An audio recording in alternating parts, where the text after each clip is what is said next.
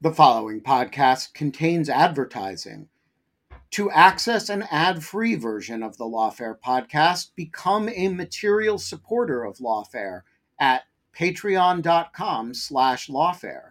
That's patreon.com slash lawfare. Also, check out Lawfare's other podcast offerings, Rational Security, Chatter, Lawfare No Bull, and The Aftermath. Cool fact a crocodile can't stick out its tongue. Also, you can get health insurance for a month or just under a year in some states. United Healthcare short term insurance plans, underwritten by Golden Rule Insurance Company, offer flexible, budget friendly coverage for you. Learn more at uh1.com.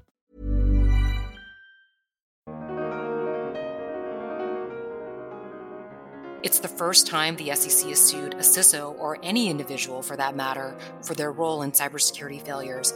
And it's also the first time the SEC has sued a company for internal controls failures arising from alleged cybersecurity deficiencies that led to a company's inability to protect its key assets during a breach. I'm Stephanie Pell, Senior Editor at Lawfare, and this is the Lawfare Podcast, January 23rd, 2024. The fallout from the SolarWinds intrusion took a new turn with the U.S. Security and Exchange Commission's decision to file a cybersecurity related enforcement action against the SolarWinds Corporation and its Chief Information Security Officer, or CISO, Timothy G. Brown, on October 30th of last year. To talk about the details and significance of this enforcement action, I sat down with Shoba Pillay, a partner at Jenner and Block and a former federal prosecutor, and Jennifer Lee, also a partner at Jenner and Block and a former assistant director in the SEC's Division of Enforcement. We discuss the cybersecurity and national security implications of the SolarWinds hack, what the SolarWinds enforcement action suggests about the SEC's expectation for disclosure obligations of companies, and whether the SEC or another agency is best suited to determine whether and how SolarWinds should be held accountable. We also discussed larger takeaways and messages sent by the SEC's decision to charge a CISO in this case. It's the Lawfare Podcast, January 23rd. Shoba Pillay and Jennifer Lee on the SEC SolarWinds enforcement action. Shoba, I'd like to start by asking you to describe the nature of the SolarWinds intrusion. What happened and who was impacted? Certainly. So SolarWinds provided various IT management services to its customers. It's a it's a software as a service company. Its signature product was Orion, a networking monitoring software used by thousands of organizations, both public and private. And according to public reporting, a nation state sponsored Russia based threat actor, gained access to SolarWinds network and injected malware into the software, uh, software development process, including updates to Orion. That malware was later described as or called Sunburst. From March to June of 2020, SolarWinds had deployed its Orion software updates or patches to its customers. But that update included the Sunburst malware, of course, without SolarWinds knowledge. That malware permitted the threat actors to access the impacted networks, meaning the networks of all of the Orion customers. Now, when SolarWinds later discovered the hack and disclosed it publicly, it disclosed that a little less than 18,000 of its 33,000 Orion customers may have installed the malware. Remember, that malware permitted the threat actor to access the networks, systems, and data of thousands of government agencies and private sector companies that were using the Orion software. In fact, public reporting revealed that multiple federal agencies, including Treasury, Commerce, and DHS, were compromised. And some of was revealed that, for example, Treasury and Commerce emails were made public and that DHS networks were infiltrated, among many other examples. And it wasn't until December 2020 that one of SolarWinds' customers uh, FireEye that who used the Orion software, and FireEye is a cybersecurity company, and they were impacted by the compromise. And so when they discovered it in their systems, they notified SolarWinds. And as I understand the timeline that you've laid out, the threat actor, in, in, in this case, it is uh, the SolarWinds intrusion has been attributed to Russia, had access to these client networks for somewhere between six to nine months before the intrusion was ever discovered. Is is that correct? Yes. So, generally speaking, then, how would you assess uh, the significance of the solar winds intrusion from a cybersecurity perspective? It's an exceptionally nefarious attack. It's really the first time we've seen malware deployed via a software update or a software patch. And that's really very difficult for the customers to be able to protect themselves. Remember, the whole point of a software patch is to correct a vulnerability in the software. So every time a software provider updates its software and pushes out the update, they may discover something else had broken as a result of the update. So they will have to deploy patches. Um, so new updates to ensure that those vulnerabilities are protected. And in this case, the malware was hidden within a software patch. And that's like injecting poison into medicine. And it's very difficult for the users to be able to detect easily. And in fact, it was such a sophisticated hack, it really didn't trip any alarms in the development process. Now, normally a software development process has systems in place to detect when third party code or software is detected within the code. Here, the malware was so sophisticated, it didn't trip any of those alarms within the uh, Orion systems. So that adds a layer to sophistication that is not common. And so the same was true when it got deployed out to the to the Orion customers. All right, and it really changed the landscape for these supply chain at- attacks because while supply chain attacks had had been happening, it wasn't quite as nefarious as injecting it into a software update. It usually was as a result of, of accessing a company then that access permitted access to customers through some other VPN or FTP or other connecting point with the customers, not not necessarily through a software update. So then how should we think about and assess the SolarWinds intrusion from a national security perspective? Because the SolarWinds intrusion impacted such a large number of federal agencies, that's a real national security risk. As I mentioned, Treasury, Commerce, and DHS have all been publicly noted as having been compromised.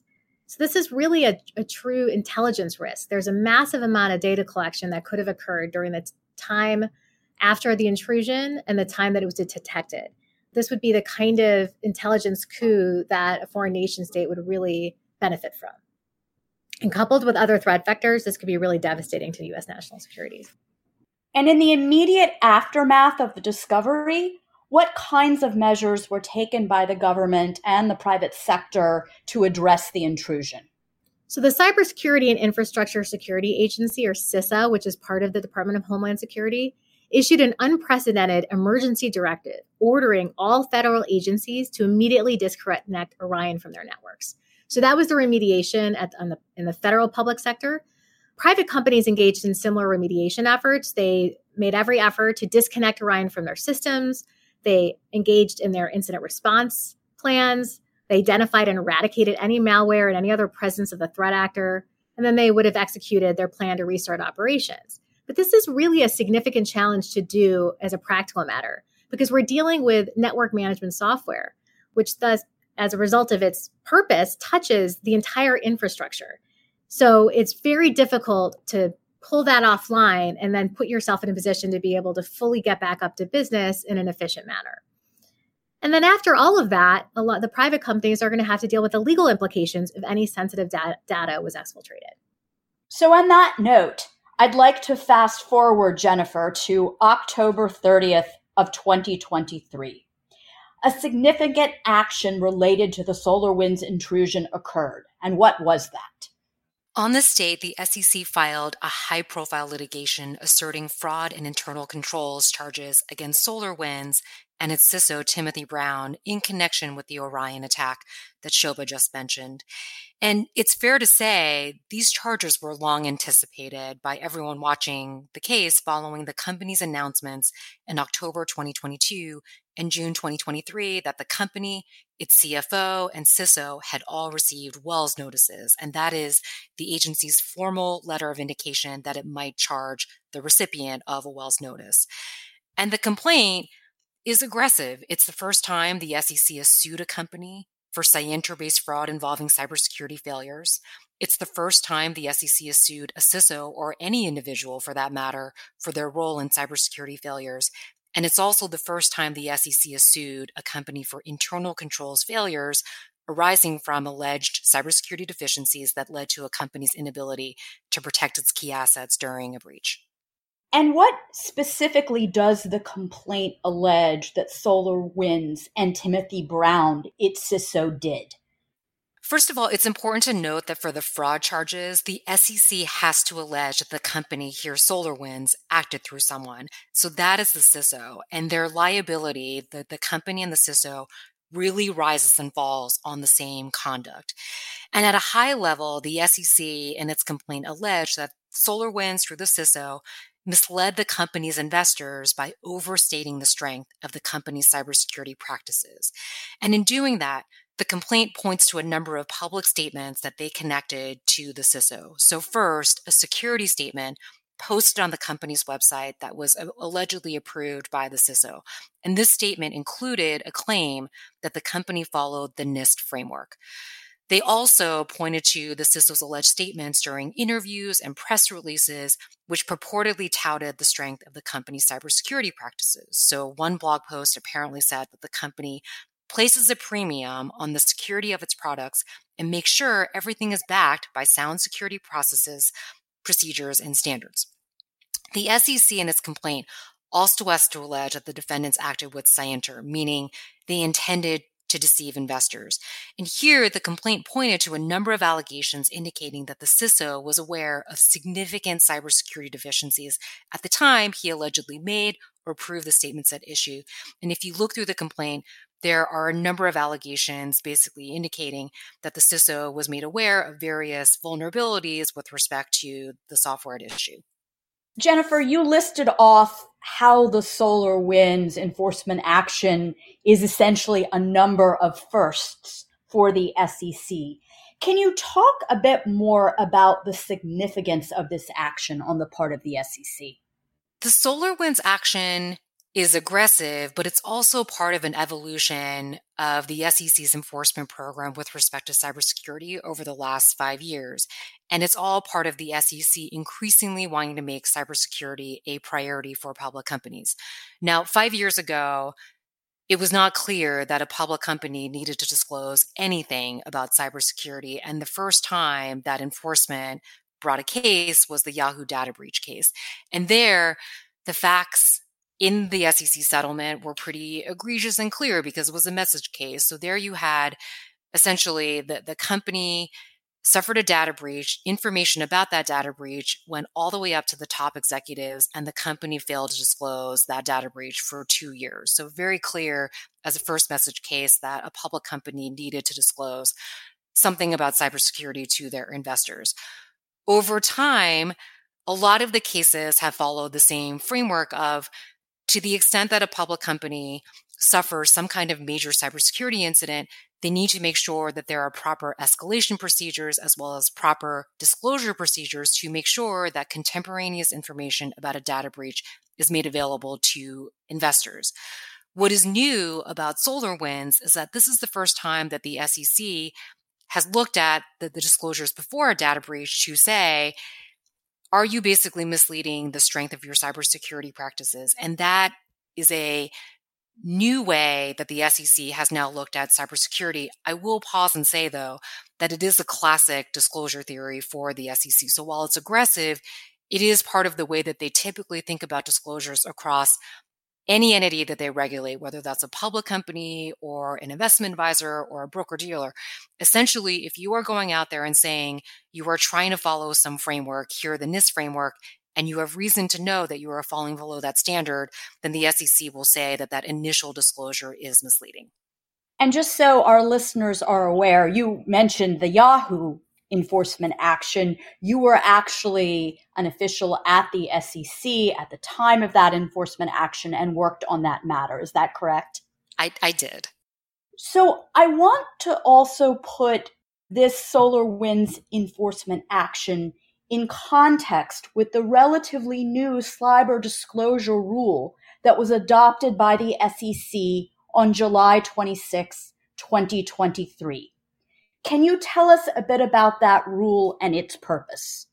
Yes, the the new rules are really designed by the SEC to take a top to bottom approach to, to public companies to make sure that they make cybersecurity a priority. And so the the new disclosure requirements really span everything from not only incidents and what needs to be disclosed in the event of a data breach or any kind of attack that might affect a public company's business, but it also goes into disclosures regarding a public company's governance and risk management overall. Just how is a public company addressing cybersecurity? And in my view, this is all part of the SEC's focus on making cybersecurity an important part of what public companies should be thinking about. They are trying to be responsive to investors because they think that cybersecurity is important to investors and they are trying to meet investors where they are.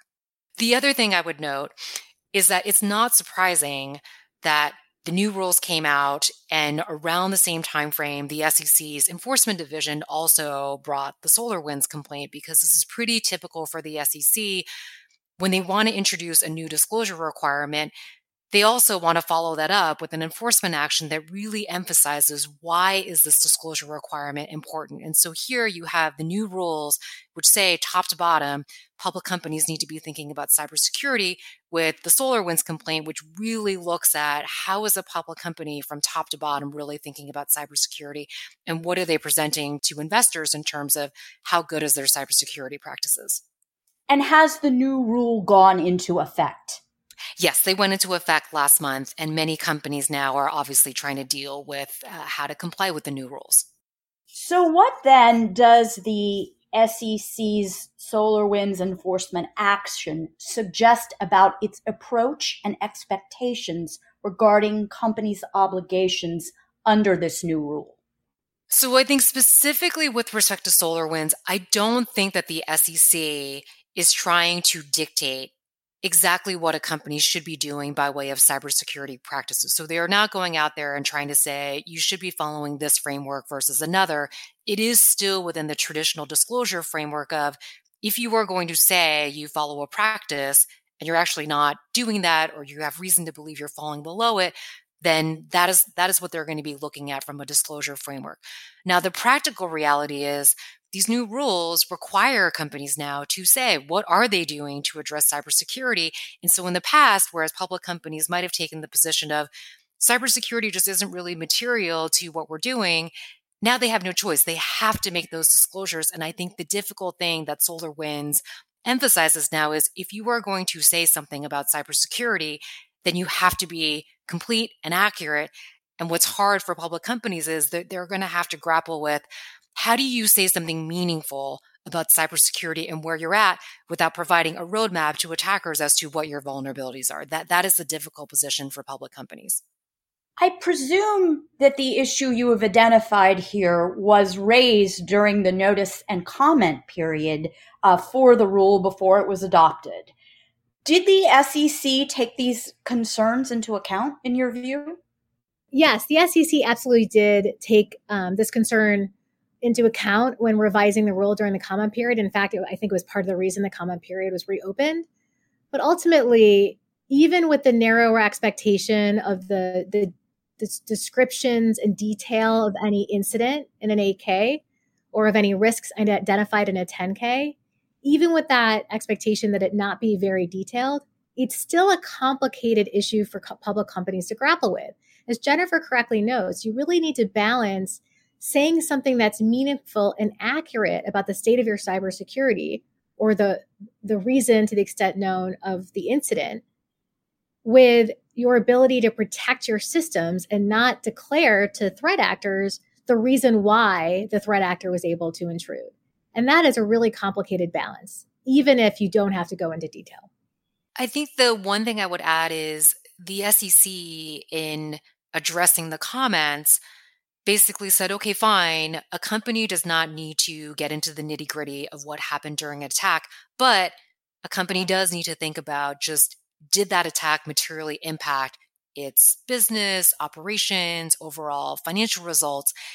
And unfortunately, I think for public companies, that puts them in a tough position because it's very hard when you're thinking about just what exactly is happening during attack and what actually is being impacted, those two questions are intertwined.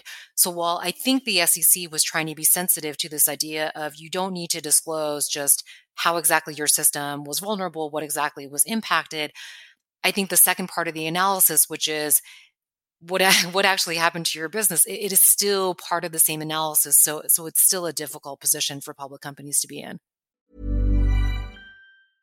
It's that time of the year. Your vacation is coming up. You can already hear the beach waves, feel the warm breeze, relax, and think about work. You really, really want it all to work out while you're away. Monday.com gives you and the team that peace of mind. When all work is on one platform and everyone's in sync, things just flow wherever you are. Tap the banner to go to Monday.com. There's never been a faster or easier way to start your weight loss journey than with PlushCare. PlushCare accepts most insurance plans and gives you online access to board-certified physicians who can prescribe FDA-approved weight loss medications like Wegovy and Zepbound for those who qualify. Take charge of your health and speak with a board-certified physician about a weight loss plan that's right for you. Get started today at plushcare.com slash weight loss. That's plushcare.com slash weight loss. plushcare.com slash weight loss. Hey, Lawfare listeners, Ben Wittes here.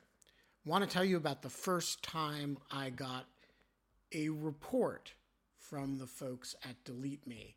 It was shortly after I started using the service back in 2022, and they sent me their first privacy report. I have since gotten eight others, and it contained some shocking information.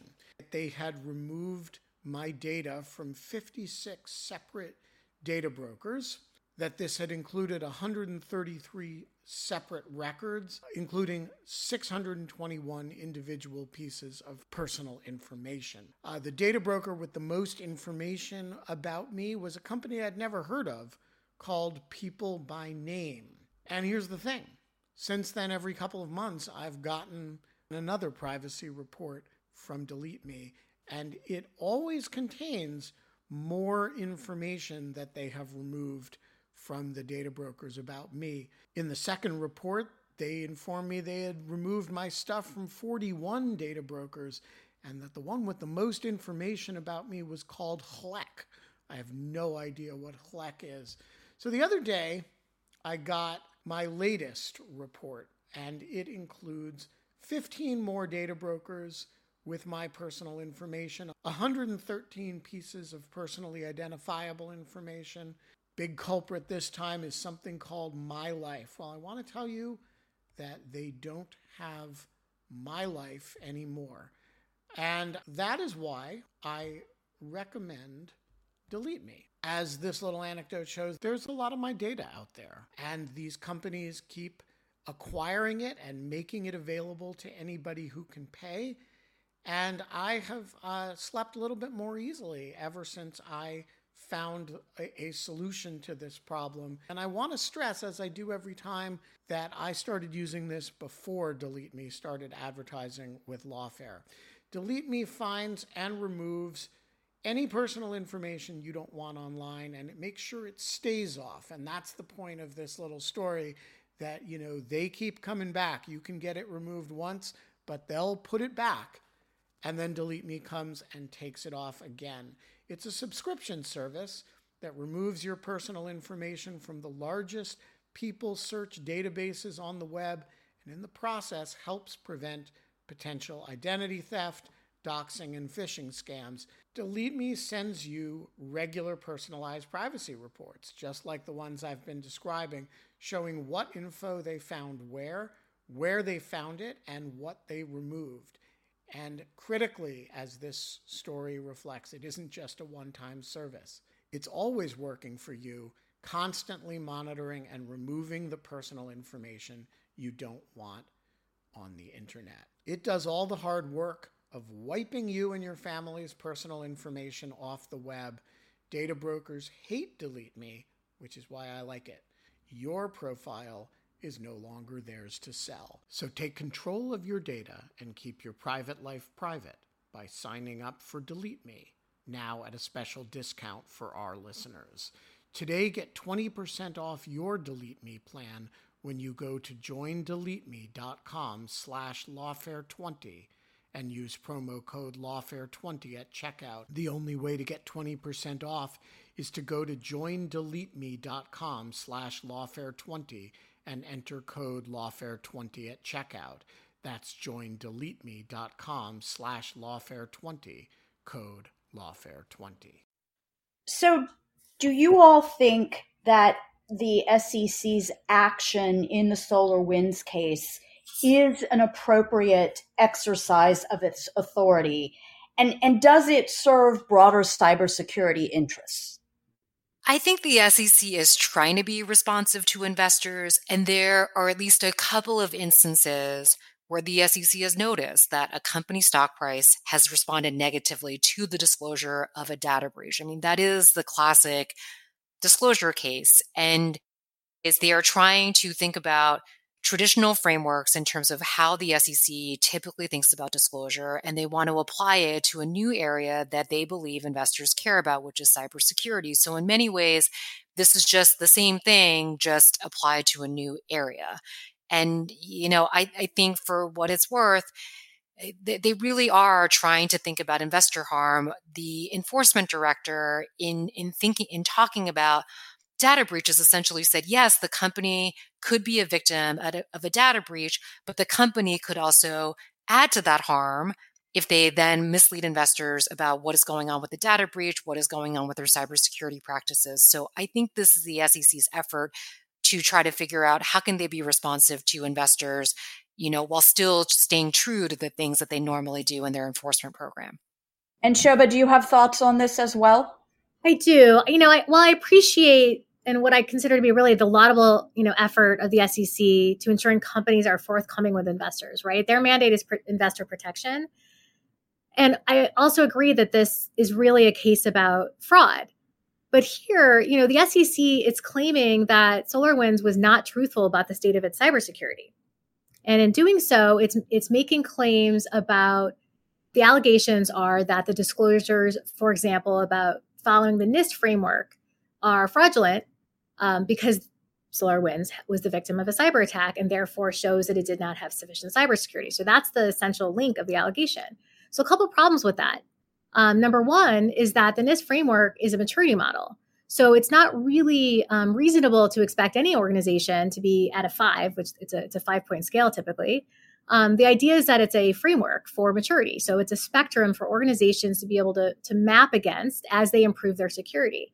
And the expectation is a lot of industries are still, you know, working toward, they're often in the threes or fours or not at five.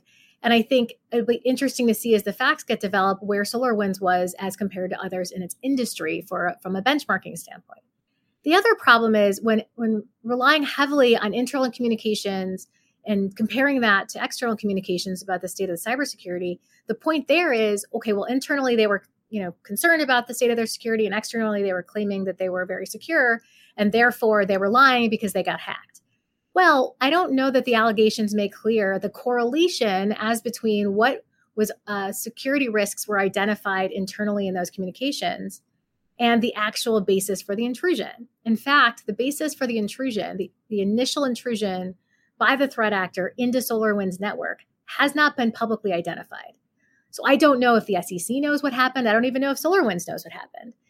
Um, so without that information, it's really hard to correlate directly the, the risks identified by SolarWinds internally and the communications identified in the allegations in the complaint and what actually happened. And so for those reasons, I think it's complicated to be able to say that the SEC, you know, is really addressing the real realities of our threat landscape. And so, to the extent the SEC is trying to, to bring discipline in this area, I, I think that adds the additional question is whether they're really the most qualified to do so. And I fully appreciate that there is a gap in in regulatory uh, and enforcement in the cybersecurity arena. And I think cybersecurity has become mission critical to organizations and it's critical to our national security. But I'm not sure the disclosure regime governed by the SEC is really the place to start. It's an awkward regime to be regulating something as technical as cybersecurity. And Shoba, I want to push you on that a, a little bit because uh, you do acknowledge that you know we don't have the perfect enforcement and regulatory statutory framework yet. So, given the impact to national security that intrusions like this can cause, which you clearly have acknowledged, I mean, is this the best we've got so far? Do you think there's another agency right now that is better situated to examine and, and hold, you know, incidents like the one occurring with respect to SolarWinds as described in the complaint to, to hold SolarWinds accountable? Sure. So, you know, there is no federal regulatory regime that broadly governs cybersecurity at this time. There is a patchwork. So, you know, personal health data, for example, um, the Department of Health and Human Services has issued cybersecurity standards for organizations that have that kind of data, so it's properly protected. And they have an enforcement regime for organizations that fail to comply. There is a fairly robust uh, cybersecurity standard regime under the for defense contractors and government contractors under the federal acquisition regulations and the defense federal acquisition regulations, FAR and DFAR. And of course, the enforcement mechanism is through the False Claims Act. And then there are standards provided for critical infrastructure via CISA, and uh, TSA provides standards for our transportation network and for the pipeline. So there's a patchwork so I think what I am acknowledging is that there's no sort of broad federal regulatory regime in place yet. What I'm saying is that I don't know that the SEC is the one who should step in. The SEC, which is relatively small in comparison to other executive agencies, took this upon itself. And it may not be the most suit, well suited, as you correctly point out. This is a real national security list uh, risk, and this is that's not really the purview of the SEC. It is true that Congress has not yet granted authority to any federal agency to broadly regulate cybersecurity, but it does seem reasonable that another agency, maybe it is CISA under DHS, um, should have the authority to more broadly regulate this industry and have the technical expertise and, frankly, the resources to address this issue. So, Jennifer, I'd like to turn to what we know about how SolarWinds has responded to the enforcement action what is the current status of the case, and have uh, SolarWinds officials made public statements about the SEC complaint? So, my understanding is that last month, the parties, meaning SolarWinds, the CISO, and the SEC, the, the lawyers for those entities, showed up to court and had an initial case management conference. And at the conference, counsel for the company indicated that they were planning to move to dismiss the complaint. And uh, my expectation is they are planning on fighting this as far as they can go. They made comments during the hearing that, you know, essentially amounted to the SEC's complaint is agency overreach. And what they are doing by this complaint is really trying to regulate through enforcement versus using rulemaking or some other more appropriate way of looking at cybersecurity. And so my expectation is, you know, they will litigate this as far as they can go. Probably there's enough there in the complaint to survive a motion to dismiss. It'll be interesting to see what, if anything, gets dismissed or partially dismissed. So we'll have to see. I think there's a lot of allegations in there where we'll, we'll just see how things shake out after the motion to dismiss. And Jennifer, is it common practice for companies to make public statements at, at this stage of an enforcement action, you know, specifically about allegations in the complaint? I think it's the new norm because the SEC has been much more aggressive in terms of litigating cases. Because in the past, for the most part, the SEC's enforcement program really had a lot of settlements. I think most public companies would settle. But now, as the SEC has become more aggressive in their theories and who they are charging and what they are charging, I think more parties feel emboldened to fight back. You see this happening not just in cybersecurity with the SolarWinds complaint, but also in crypto, where you know any novel area where there is just an uncertainty as to the edges of the SEC's enforcement program. I think more parties are willing to uh, fight back and challenge the scope of the SEC's authority and how far they're they're going to go. I've also seen some concerns expressed in the public realm about the fact that the complaint charges a CISO. What kind of message do you think that that sends? Uh, Jennifer, you you indicated that legally the company had to act through someone, but does that someone always have to be the CISO? So it's interesting you mentioned. So th- there's a couple of questions there, and I'll start with your last question first. Interestingly, the SEC not only sent a Wells notice to the CISO and to the company, they also sent one to the CFO. And I guess time will tell to see if the SEC ultimately ever charges the CFO. My guess, as an outsider looking in, is that the SEC probably decided that they wanted to make the strongest message case that they could just with respect to cybersecurity. And so they focused their action on the company and the CISO. And in their own way, this is their way of saying they want to make cybersecurity a, a priority and they want to elevate the CISO to a place of importance in terms of, you know, this person making disclosure decisions and approving important disclosures about cybersecurity. I think the reality is what we've been hearing is that CISOs feel like they've got a target on their backs now and they're not supported by their companies and they feel misaligned with their company and with their legal department when in reality, now is really the time to even draw closer together to have clarity about who was supposed to be in charge of reviewing what for and for what purpose and who has the disclosure obligations. So my my message right now to CISOs as all of that is being worked out is that they really need to be aware of their disclosure obligations. They have to be mindful that any public statement, no matter how informal the forum, is fair game. You see that in the SolarWinds complaint, where the complaint refers to interviews, blog posts, security statements that may or may not have been touched by the CISO. Those are all things that the SEC is going to scrutinize. A CISO also needs to think about are they being asked to certify controls or designated by any policy to touch cybersecurity? Because those are all things that the SEC is going to look at if there's a major incident. And then the final thing that CISOs really need to be careful of is are they being asked, whether implicitly or explicitly, to sign off on the accuracy of press releases, filings, or public statements that discuss cybersecurity?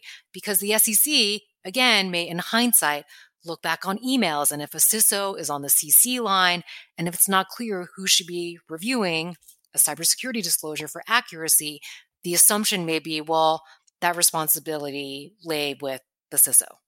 And Jennifer is exactly right about it's really important that the CISO be aligned with the company and feel like they are part of the team. One of the concerns I have with the the nature of the allegations in this matter, particularly as it relates to the CISO, is that there's real risk that CISOs will feel stifled. And so a lot of, you know, really important conversations are had in public arenas. They may be sitting on a panel at a conference or in a, in a working group or in some fashion that their statements could be considered public and therefore consumable by the public and therefore um, subject to SEC scrutiny. But if they feel uncomfortable being honest about the state of security risks, particularly in light of the evolving threat landscape, they may not be working with their um, the other CISOs and other security professionals in a public way in order to vet these issues. And that's where a lot of really important discussion can happen. And so it really concerns me that the public discourse may be stifled as a result of this scrutiny. And number two, thinking about the internal communications, because a lot of internal communications internal uh, chat messages and emails are identified in the allegations in the complaint, which are from the cybersecurity professionals at the organization expressing concern about the state of cybersecurity. And what this may do is cause those professionals from also feeling uncomfortable in communicating those risks, which means there be less discourse and less transparency internally, creating further security risks for the organization. And so those are sort of the impacts that I'm concerned about. I recognize the SEC's point is if you see an issue and you talk about it, you should do something about it. That's a fair point. But I think the over overcorrection concern is that people just stop talking. And that is not in the best interest of our cyber or national security. Are there any other thoughts that either of you would like to share with our listeners? Yeah, so I think one thing I think we we also have to recognize is that as the SEC cyber rules uh, are going into place and companies are required to put forth more detail about their cybersecurity posture, it is going to become a target for threat actors. An example um, of how sophisticated threat actors are as it relates to our US regulatory regime is there was a uh, hacker from the REvil threat actor group who was interviewed last year, and he was really honest and said, Listen, we are paying attention to what is happening in the United States. Uh, we know, for example, that insurance providers provide insurance, uh, cyber insurance. So they he actually was part of a team that hacked a number of insurance companies in order to determine which companies had the most cyber coverage. And that became their target list because they figured, well, if they're covered by insurance, they're more likely to pay the ransom. Now, that may not be true as a technical matter, but it certainly was a basis for uh, intelligence collection by the threat actor. I see that absolutely being uh, true for Edgar. I think threat actors are going to target these disclosures, comb them to discover who has uh, disclosed, you know, significant cybersecurity risks, and and put them on the target list. And that is part of the threat landscape that just does not exist in, in other arenas in the regulatory regime. And if you build an AML program, for example, and a money laundering program, once you've built it, it's pretty much ready to go. There might be some changes in the financial regs, there might be some changes um, in the international regulatory regimes in output from FinCEN, but ultimately your program is your program and you're able to deploy it consistently. That's harder to do in the cybersecurity realm because the threat landscape is constantly evolving. Every single day there's a new threat. Every single day there's a new zero day and a new new malware to be uh, fighting. And software is constantly changing and upgrading, and new risks are identified. So it's much harder to have a consistent model. So one of the recommendations is really thinking about cybersecurity through a compliance risk and governance model. Thinking about it more holistically and company wide will ensure that your ability to um, be a little bit more nimble in the wake of this landscape and that you're prepared. The only thing I would add is SolarWinds is a bellwether case, and it'll be so interesting to see just how, once this case moves through litigation, once we see just what allegations are going to stand the test of time, how is the SEC going to fare if this goes all the way through trial? It'll be interesting to see how this case ultimately shapes the SEC's enforcement program because there are a lot of different types of allegations in the complaint. I think there's a lot of the SEC basically trying to be as aggressive as possible in terms of seeking fraud charges, not just against an individual, but also against the company in the space. So I think only time will tell in terms of just is SolarWinds just the first of many cases to come, or are elements of it going to be pieces of the SEC's enforcement program? It's just too hard to say at this point, but it'll be so fascinating to watch as, as the case continues through litigation. Well, we'll have to leave it there for today. Thank you both so much for joining me. The Lawfare podcast is produced in cooperation with the Brookings Institution.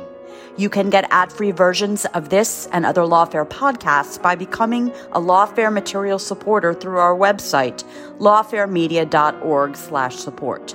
You'll also get access to special events and other content available only to our supporters.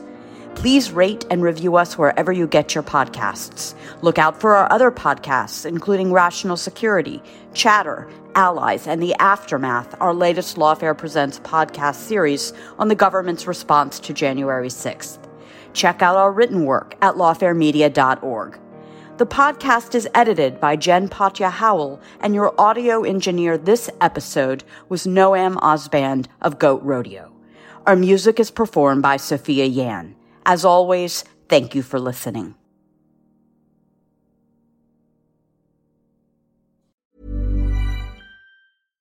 This message comes from BOF sponsor eBay. You'll know real when you get it. It'll say eBay Authenticity Guarantee. And you'll feel it. Maybe it's a head turning handbag, a watch that says it all, jewelry that makes you look like the gem, or sneakers and streetwear so fresh every step feels fly. eBay gets it. So look for the blue check mark next to that thing you love and be confident that every inch, stitch, sole, and logo is checked by experts. With eBay Authenticity Guarantee, you can trust that feeling of real is always in reach. Ensure your next purchase is the real deal. Visit eBay.com for terms.